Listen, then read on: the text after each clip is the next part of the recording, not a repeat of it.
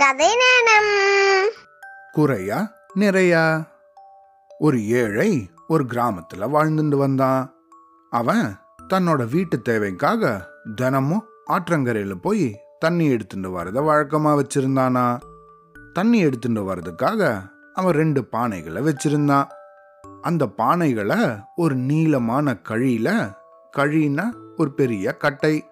அந்த பானைகளை ஒரு நீளமான கழியோட ரெண்டு முனைகள்லையும் தொங்க விட்டு அந்த கழியை தன்னோட தோல்ல சுமந்துண்டு போவானா.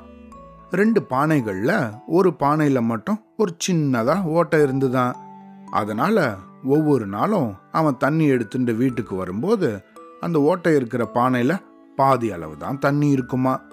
இந்த ஓட்டை இல்லாத பானைக்கு தன்னோட திறமையை பற்றி ரொம்ப பெருமையா. ஓட்டை இருக்கிற பானையை பார்த்து எப்போதும் அதோட குறைய கிண்டலும் கேலியும் செஞ்சுட்டு இருக்குமா இப்படியே ஒரு ஆறு மாசம் ஓடிடுச்சான் கேலி பொறுக்க முடியாத அந்த ஓட்டை இருக்கிற பானை தன்னோட எஜமான பார்த்து கேட்டுதான். ஐயா என்னோட குறைய நினைச்சு எனக்கு ரொம்பவும் தாழ்வு மனப்பான்மையா இருக்கு. உங்களுக்கு தினமும் என்னோட குறையால வர வழியெல்லாம் தண்ணி சிந்தி உங்களோட வேலைப்பழு அதிகமாகுது. என்னோட குறைய நீங்க தயவு செஞ்சு சரி செய்யுங்களேன் அப்படின்னு சொல்லிச்சான். அதுக்கு அந்த எஜமான் சொன்னாராம் பானையே நீ ஒன்னு கவனிச்சியா? நாம வர பாதையில உன் பக்கமா இருக்கிற அழகான பூச்செடிகளை வரிசையா இருக்கிறத நீ கவனிச்சியா? உன்கிட்ட இருந்து தண்ணி சிந்துறது எனக்கு முன்னாடியே தெரியும். அதனால தான் வழி நெடுக்க பூச்செடிகளோட விதைகளை விதைச்சு வச்சேன். அந்த விதைகள் எல்லாம் நீ தினமும் சிந்தின தண்ணீர்ல தான் இன்னைக்கு பெருசா வளர்ந்துருக்கு. எனக்கும் அது தினமும் அழகான பூக்களை கொடுக்கறது.